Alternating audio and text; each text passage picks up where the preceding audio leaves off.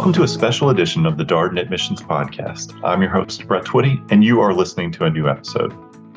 On this episode of the podcast, I'm excited to share a recording of a recent conversation from our Women at Darden Office Hours series featuring Dean of Admissions Donna Clark and Professor Mary Margaret Frank.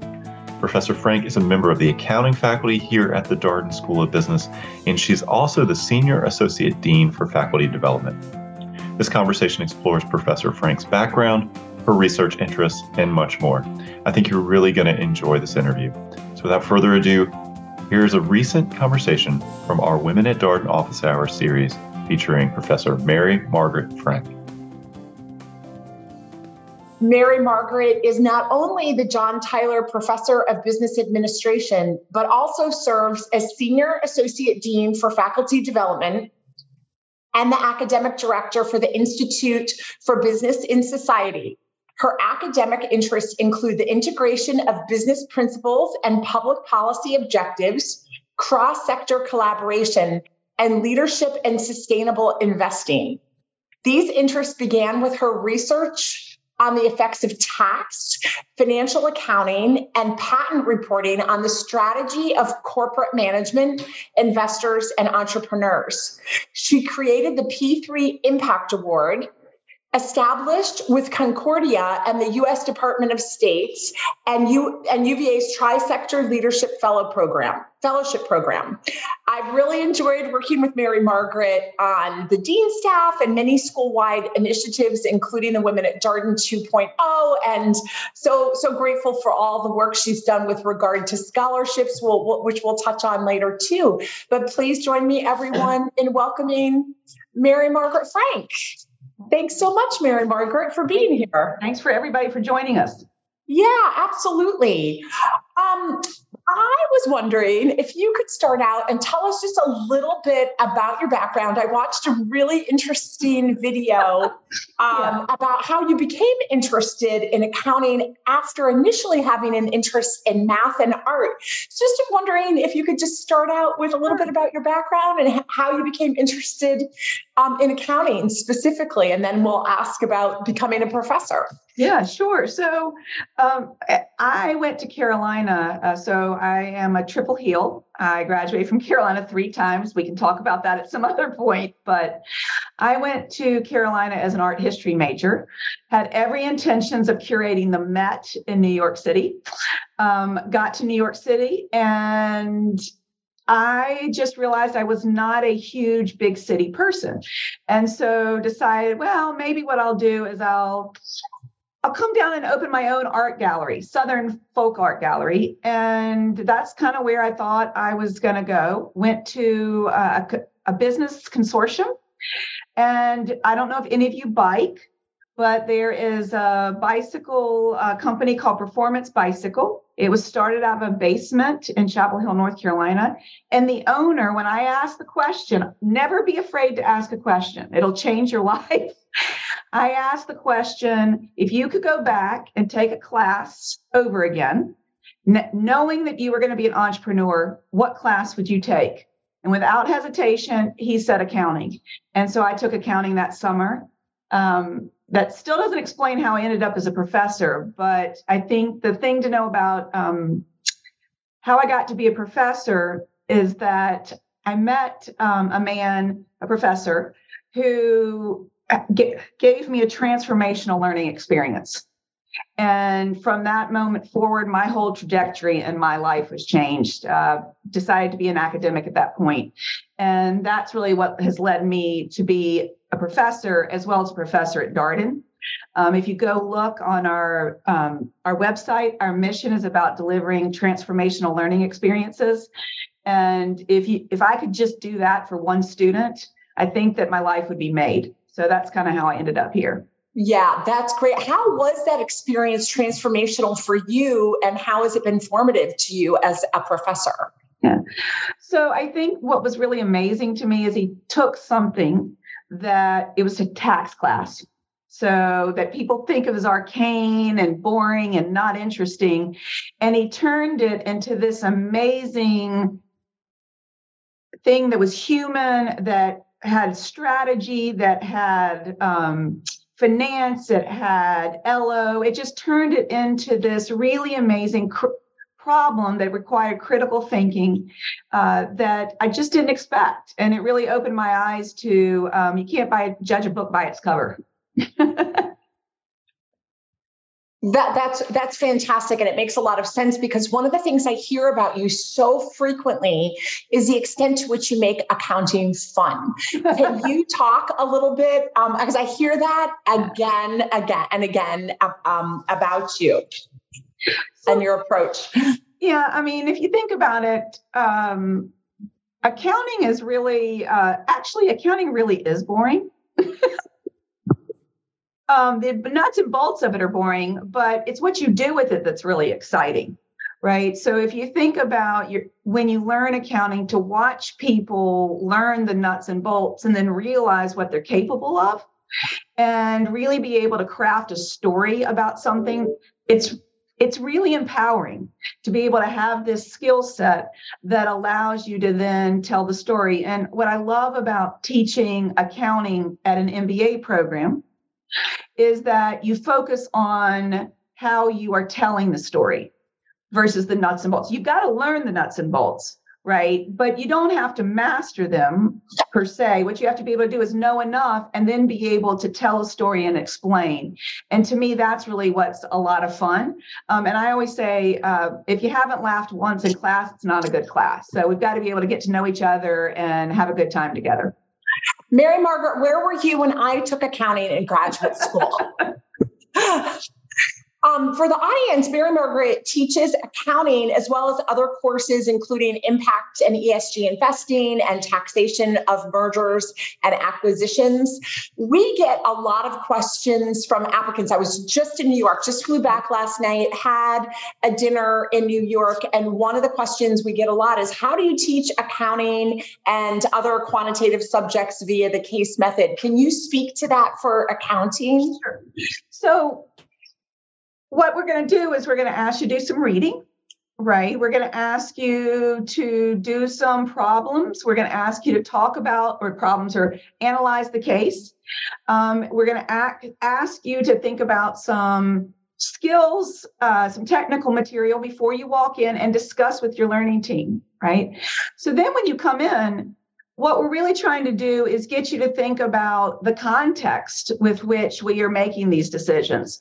So um, it might look like things aren't planned, but we spend a lot of time in teaching teams planning sort of what's the flow how do you how do you address um, how do you address a conversation that's kind of gone not the way you wanted it to which is fine right? What are the different doors you can use or the questions you can use to get yourself to a different place? So one of my jobs now is um, i'm senior associate dean for uh, faculty development and i spend most of my time trying to help our faculty think through whether it's qualitative or quantitative. How do you set up a structure right to lead people through the class but they don't know you're leading. Um, and so while people say i don't get how you do quantitative i actually don't get how you don't do quantitative this way and let me pose it this way. So you have a quantitative class you've done your assignment and then you sit and listen to somebody lecture through the assignment that's been assigned where's growth in that learning? Like where and so to me what's really amazing is getting like having some having a set of knowledge and then being able to go into the classroom and explore it with a group of people led by and facilitated by an instructor. So i, I just i honestly have a hard time understanding why we don't teach it this way all over the place. Yeah that's great. That's that's incredibly helpful um, what are some of the fav- your favorite cases that you've written or worked on? Yeah. So honestly, my favorite cases, I write a lot of cases with students.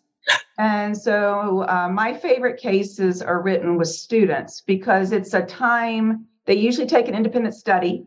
And we've uh, decided this is a good idea for a case. Um, and so either I we're learning together. So example is last year I had a student come to me and say, I'm really interested in cryptocurrency. I want to understand the financial accounting effects for it and the tax effects for it. And I was like, great.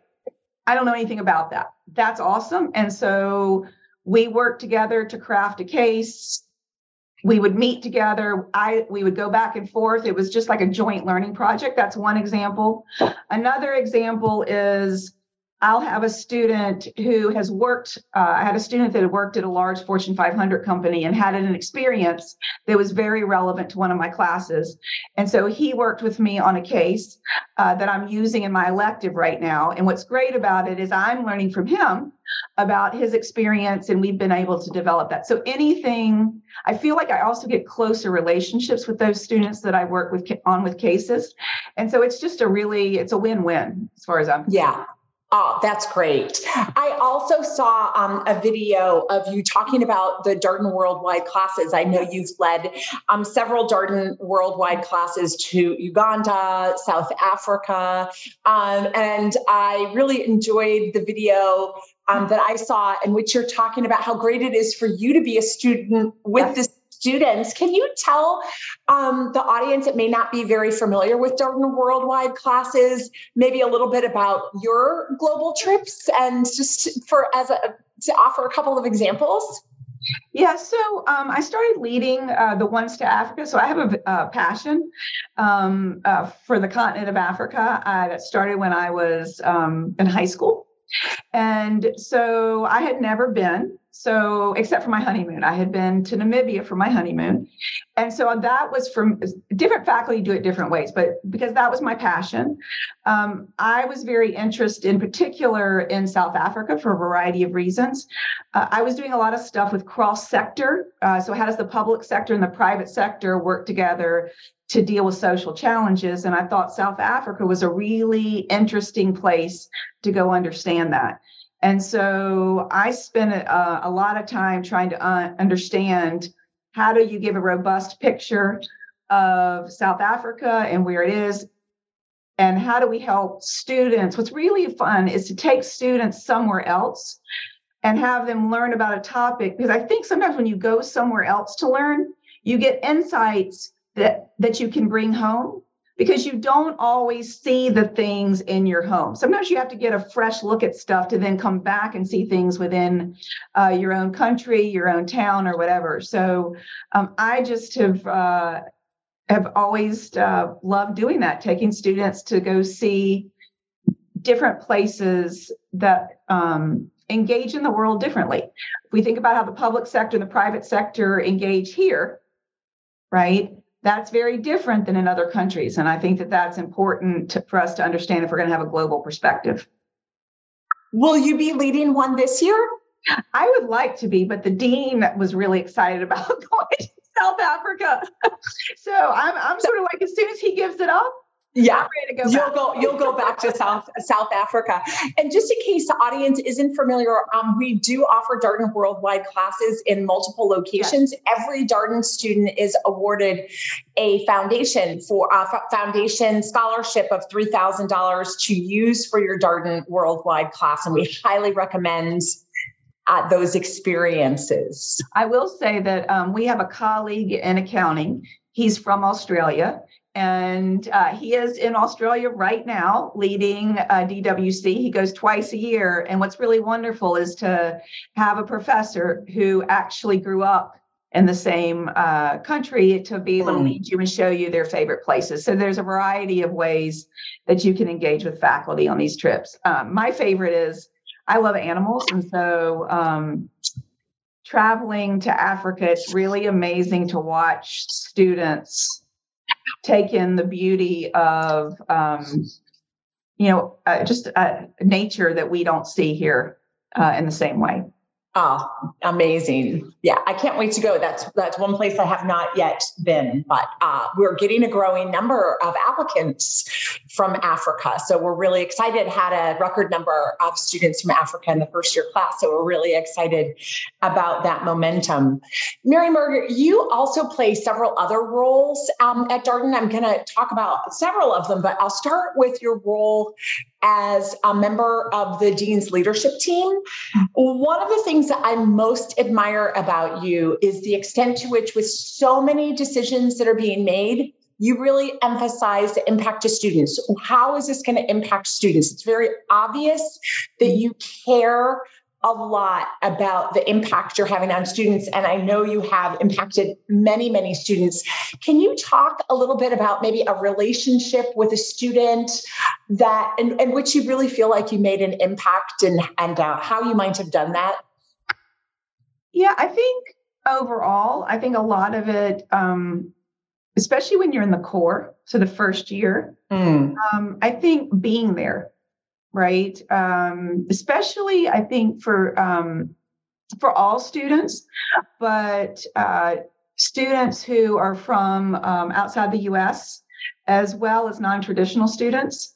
I think whatever business school you go to, that can be potentially intimidating, right? If you're coming to the US, if you're from a non traditional background.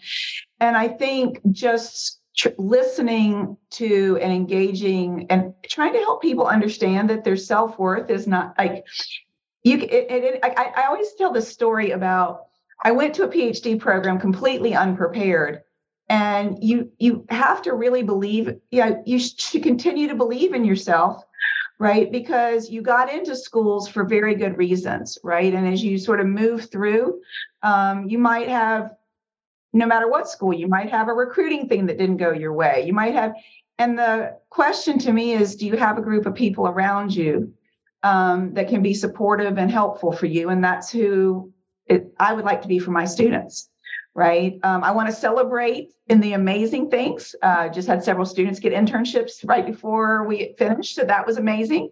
Uh, but I, you also want to be there for them when you know things aren't going their way. And I think that just being able to listen, you know, be, being empathetic, um, I feel like that's one of the best gifts I can give the students. Oh, absolutely. Being sort of a source of uh, support, uh, emotional support, and um, being a cheerleader for them um, is, is, such a huge role. Um, you are also the academic director for the Institute for Business and Society. For um, audience members who may not be familiar with the Institute for Business and Society, could you say a few words about the Institute? Yeah, so the Institute for Business and Society was started, uh, I think, 2011. Uh, and uh, we started that program because Darden is uh, founded, uh, we have an an ethics group. Um, you may have heard of stakeholders. Uh, that's a big word these days. Uh, stakeholder capitalism. Our ethics group, uh, a man, a professor, Ed Freeman, actually has written the seminal paper on that. And the issues uh, Ed and I began to talk about was that ethics isn't a class about law that you put over in a corner. Ethics is about how you engage with the rest of the world right? It's and so how do we get people to think about how it is that what you do in business affects the rest of the world? Effect and how do you make those decisions?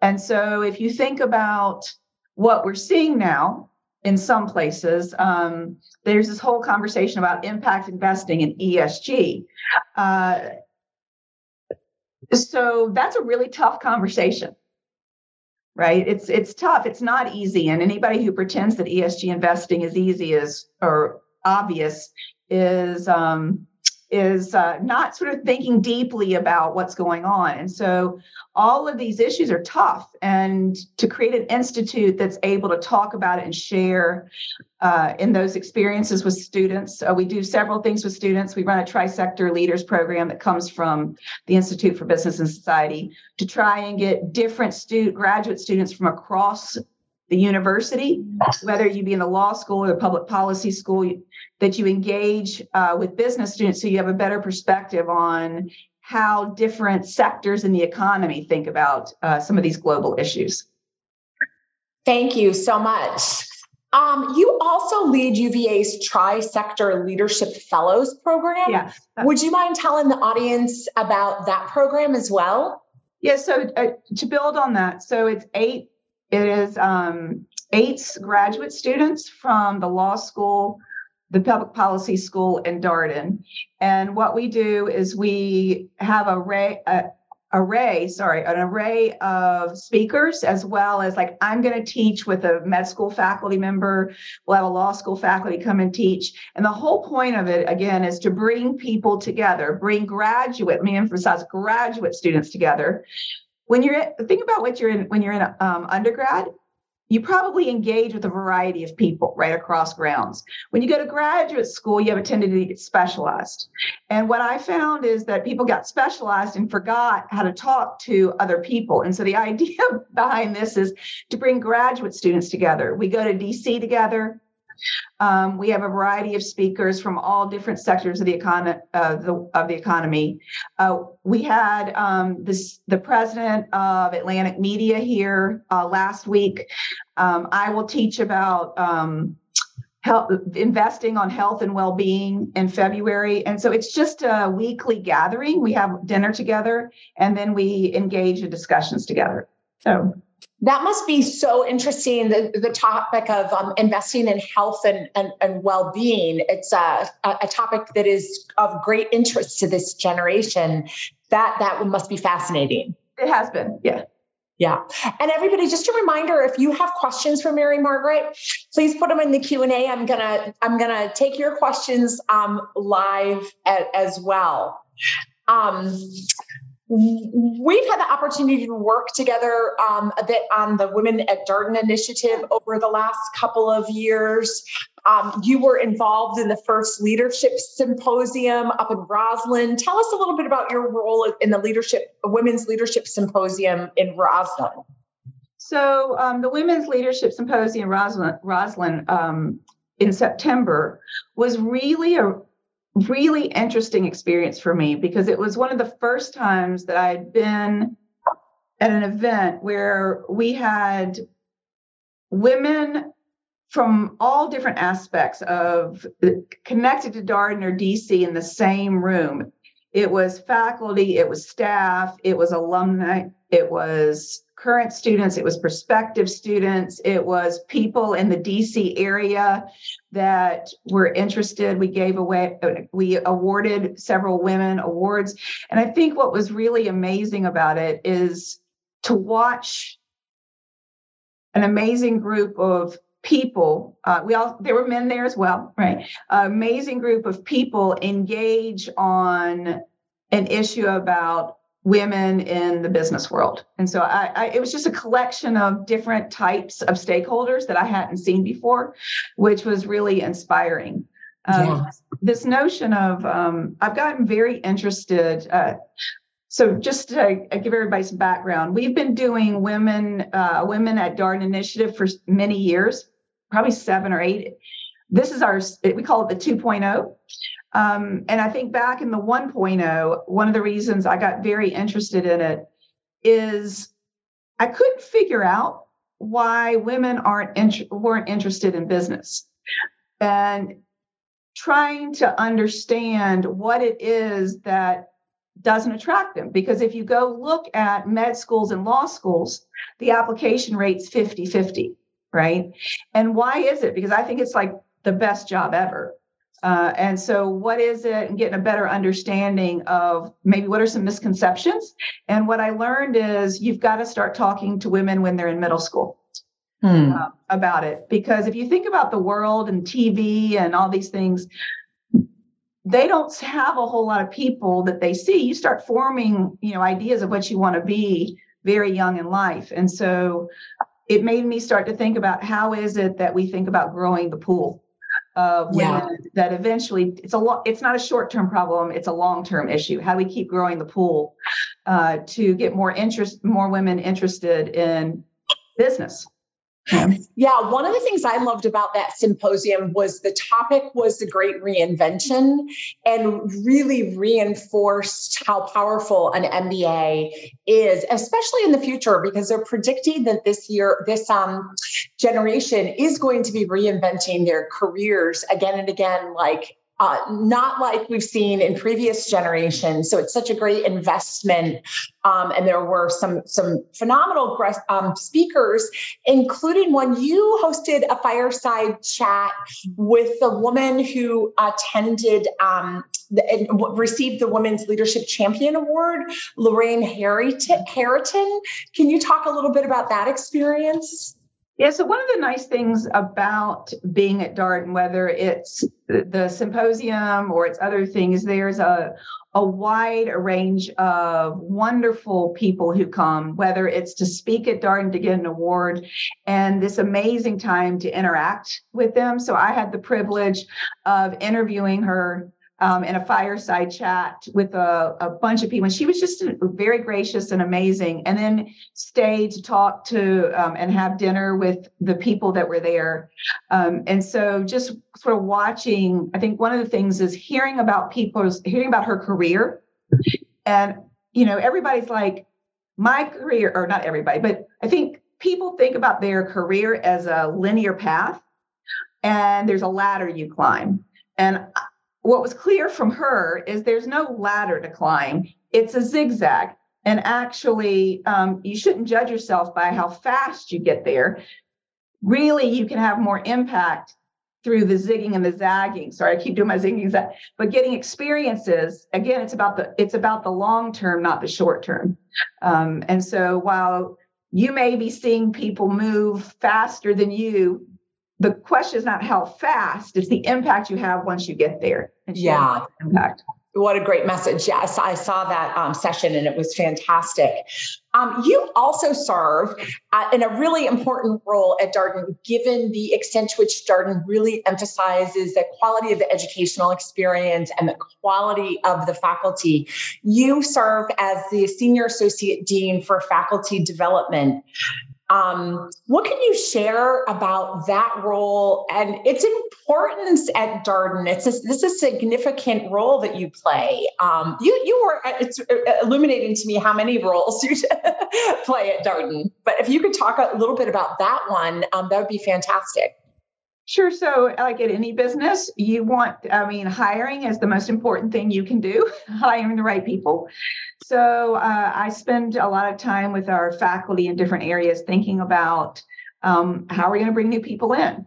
And so we will train them. They will go through a teaching workshop before they arrive in June, and then we will start to onboard them in August. And I will we will run faculty development sessions on a variety of topics, from how do you create an inclusive classroom, how do you we share best tips, like how do you um, how do you address a situation where you have some students who are moving faster than others? So trying to create conversation because really you can't let just like you can't lecture this right you've got to engage experience it i'll have i'll go sit in on other people's classes i'll advise mm-hmm. them to come sit on mine or other people's um, and so i spend a lot of time with the junior faculty trying to figure out sort of what are their strengths where the things that they could sort of um, not just junior faculty though you know I go, I have people watch me too, because we're always trying to better our craft.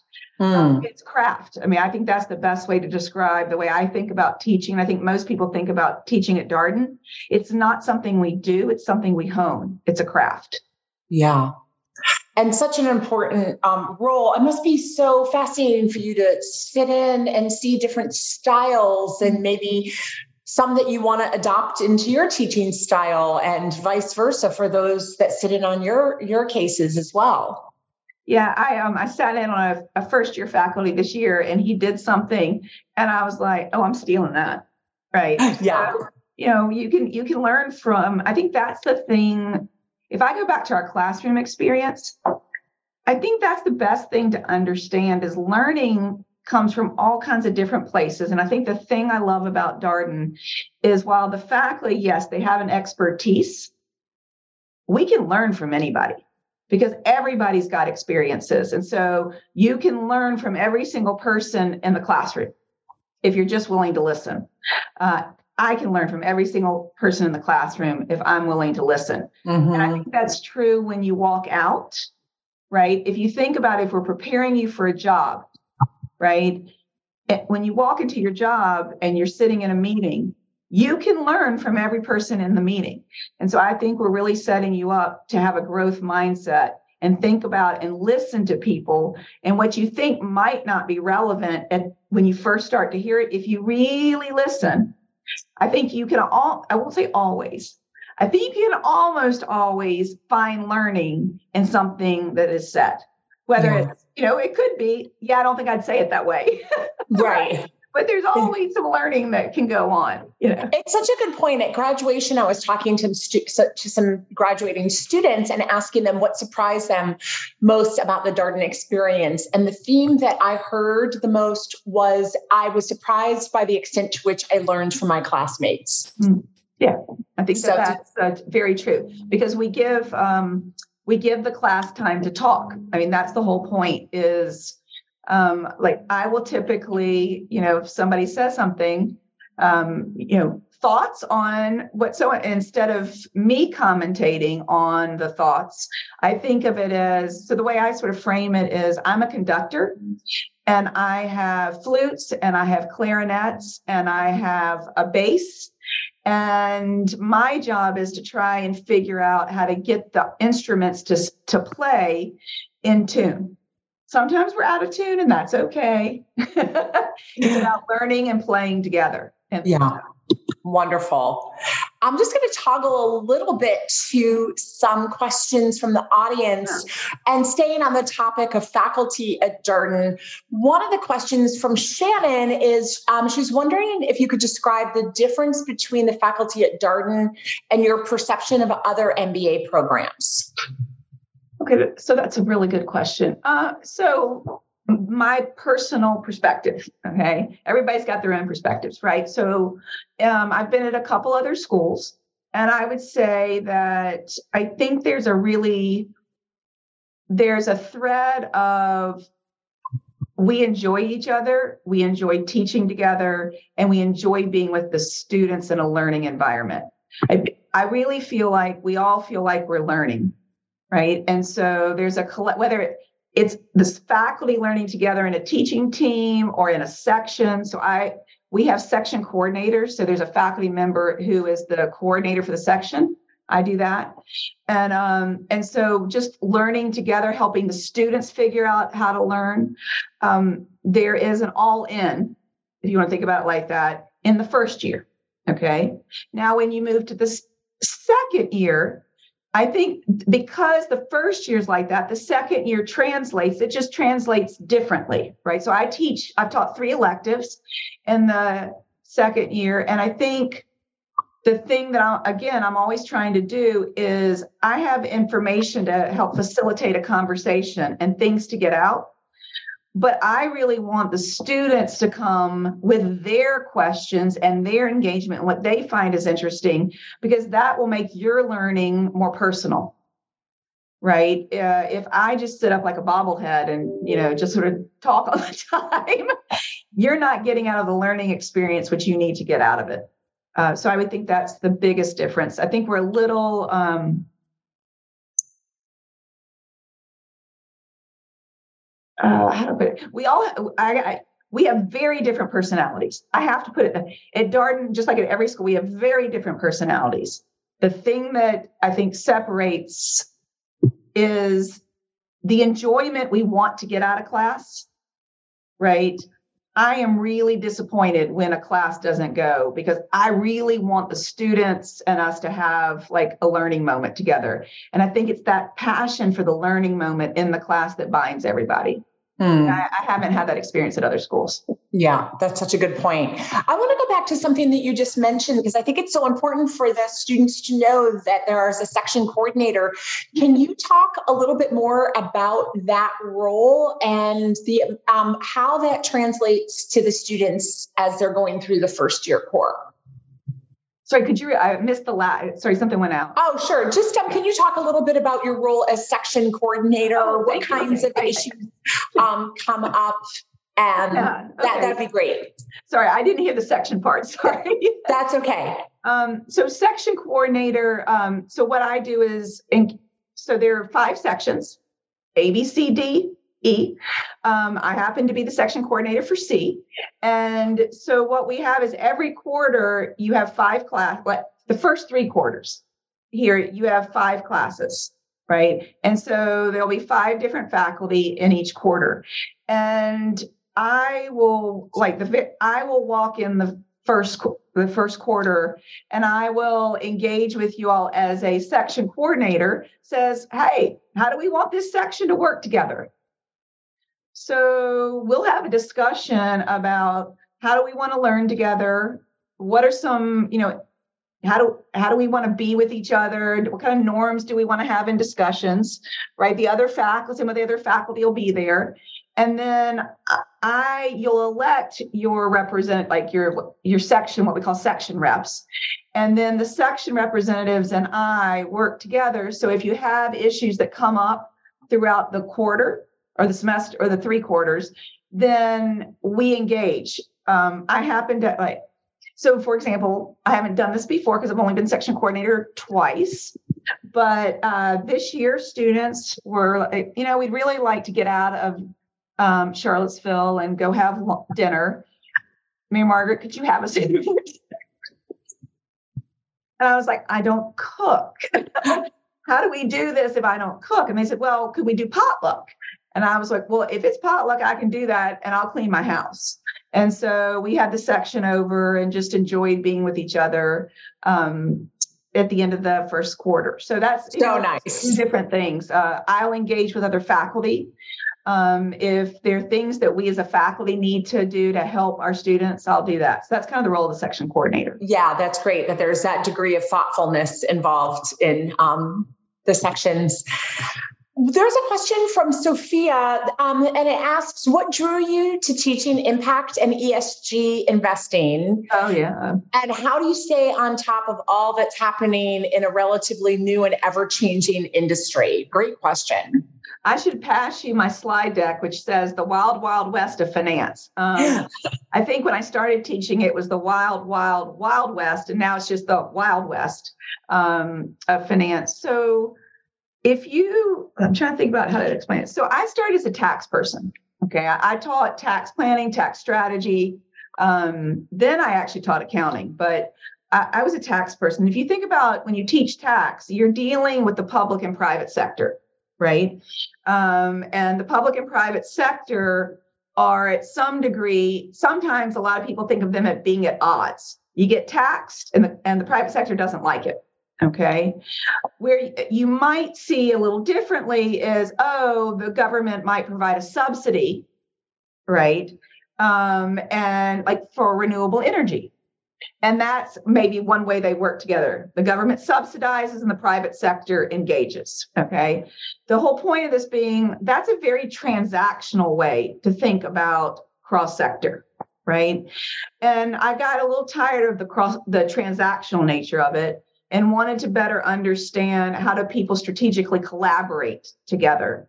And so I started exploring that's when I went into more cross sector work and public private partnerships trying to understand how do people collaborate together to solve big issues.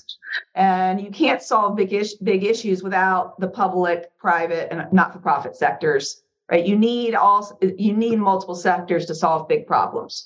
So um, once you get into that a lot of impact investing in particular started in that space. Impact investing and ESG are very different. And so the impact investing is really about, a lot of it is about cross sector engagement. Okay.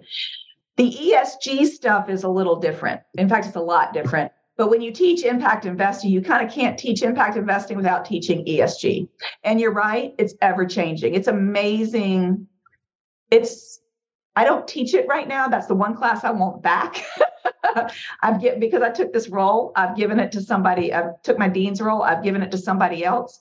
Um, but for me, that was my passion class. Um, it is. It is. It is amazing to be in and scary to be in. Um, to me, if we don't get it right, we will deploy capital in really poor ways that it can have really poor unintended consequences. And I don't think mm. we quite know what we're doing. So I find that fascinating. You talk yeah. about big impact, getting that one right, um, that'll affect generations to come. So yeah, I got interested in it. We need to get that class back on your in your uh, Um, there's a really good question in the Q&A from Laura who's asking if you can talk about some of the characteristics that you see in successful Darden students. What are what are some characteristics that you commonly see or would encourage maybe students to cultivate? Yeah. Um, I would say this is in life, not just uh, mm. Um, so life, know, life advice is great. Advice. So okay, y'all are gonna laugh at me, but I have a I have three R's. And I actually think these three R's will make help you be successful in life, which means an MBA program. Okay, so I got to remember my, my, kids. My kids know my three R's because I just tell them my three R's all the time. So the first one is resilience. Okay, uh, and what I mean by that is, you know, you you got to you do the work, right? And the world doesn't always sort of play out the way you want, and you get back up and you find a different path. Um, I think that being resilient uh, in the classroom, being resilient on your job search, all of those things are really important. Um, I think about. I tell my uh, my my kid. I started to talk about my kids, but that's okay. Um, that's great. These are great life lessons. Right. Resilience, uh, respect. I think you know if you think about you're going to a recruiting meeting, having respect for the time, You've agreed to go to a class, respecting that people have a social contract, that you're in class, right? Having respect when you show up at a meeting and being prepared. Actually, you should be doing that in your job, right? You don't show up to a meeting unprepared. So I would say sort of resilience, respect, um, and responsibility. Um, so, what's your responsibility to yourself and to others? Um, and I think if you think about those things and you own those things, I think there's no you, there's no way you can't be successful in life or an MBA program. Um, you know, if you wanted me to get more specific about MBA programs, uh, you know, I, I think every school's different. So I think you've got to, you know, be careful about, you know, sort of saying one sort of one three three word like that's why I was trying to give life lessons is sort of I think that will work across all MBA programs. Um, okay, I got an idea. Let me help. So when you go to the MBA, you're going to be asked to do a lot of things. You're going to be asked to you're going there to do networking social like networking like these are going to be your peers for your friends for your lifetime right you're going to be recruiting right and you're going to be learn like you're going to be learning i hope. And then there's going to be extracurricular stuff. You could sort of put that in networking. And i think taking a moment to step back and ask yourself what do i come to the table with? And what do i want? So for let me give you an example okay? I don't have a i have a non-traditional background and i want to go into investment banking. Okay doable absolutely doable. Okay. We have plenty of students who have done that. But if you have a non traditional background and you're trying to go into banking, which banking has a lot of interviewing, okay, then thinking about sort of how you are strategic about your curric- extracurricular activities during certain points in time would be important if you, let's say, have um, a background in something, right? Well, let me do another one. You don't know what you want to do. Well, you're going to be spending a lot more time thinking about recruiting. So you've got to think how you play those and weight those other things. So, and understanding what you come to the table with, what your strengths and weaknesses are, um, and just sort of, I think, being self aware, right? I think that's a really important uh, aspect of not only the MBA program, but life. Mm-hmm. always remember, um, it's about the long. It's about the long, uh, the marathon. It's not a. It's a long run strategy. It's not a short run strategy. Don't get overly worked up about the short run. yeah. Great, great advice. There's a question from Desiree about interactions between faculty in and out of the classroom. And I'm going to jump to one that I am aware of um, that is pertinent to you. I've heard that you played goalie oh, for the Darden Cup and wondering if you could tell the participants what the Darden Cup is. And then, and then we'll go back into to um, your interaction in the Darden Cup in soccer. And did, did you play soccer in college? Did I no, read that? I, I, only played in high school. Um, high school, okay. Yeah. No, I went when you go to Carolina. You get, yeah, to be Mia Hamm to right. You have to be that. Yeah. Uh, So, uh, yeah, so the Darden Cup is a friendly competition. You could call it a friendly competition collaboration amongst the first year sections that also the second year sections get the second years get involved in. So I am part of section C and we do things anywhere from we play soccer to we have trivia contests. So one of the things I've really loved seeing evolved over time is it used to be very athletic centric. Now we do a lot of other types of things, fun relay races, um, yes, there's basketball and soccer, but trivia. Uh, there's all yeah, there's all yeah. kinds of um, different things that we do, and you accumulate Darden Cup points, and it's a big thing, like bragging rights to win. And um, so in accounting, our our colleague Shane has been in the section that's won the last several years, and he's a little obnoxious about it and he walks around with the Darden cup, and I'm just sort of fed up with it. And so I'm trying to motivate my section to win because I'm just tired of watching him like walk around. It, and so it's all in good fun. Yeah. Right. Um, you can be co- competitive and collaborative at the same time. Um, and I think honestly, when we're trying to teach, one of the reasons I participate or engage in these things is um, getting to know who your students are outside of the classroom helps you help them in the classroom. I will learn, oh, somebody uh, is really talkative, but is very shy in class.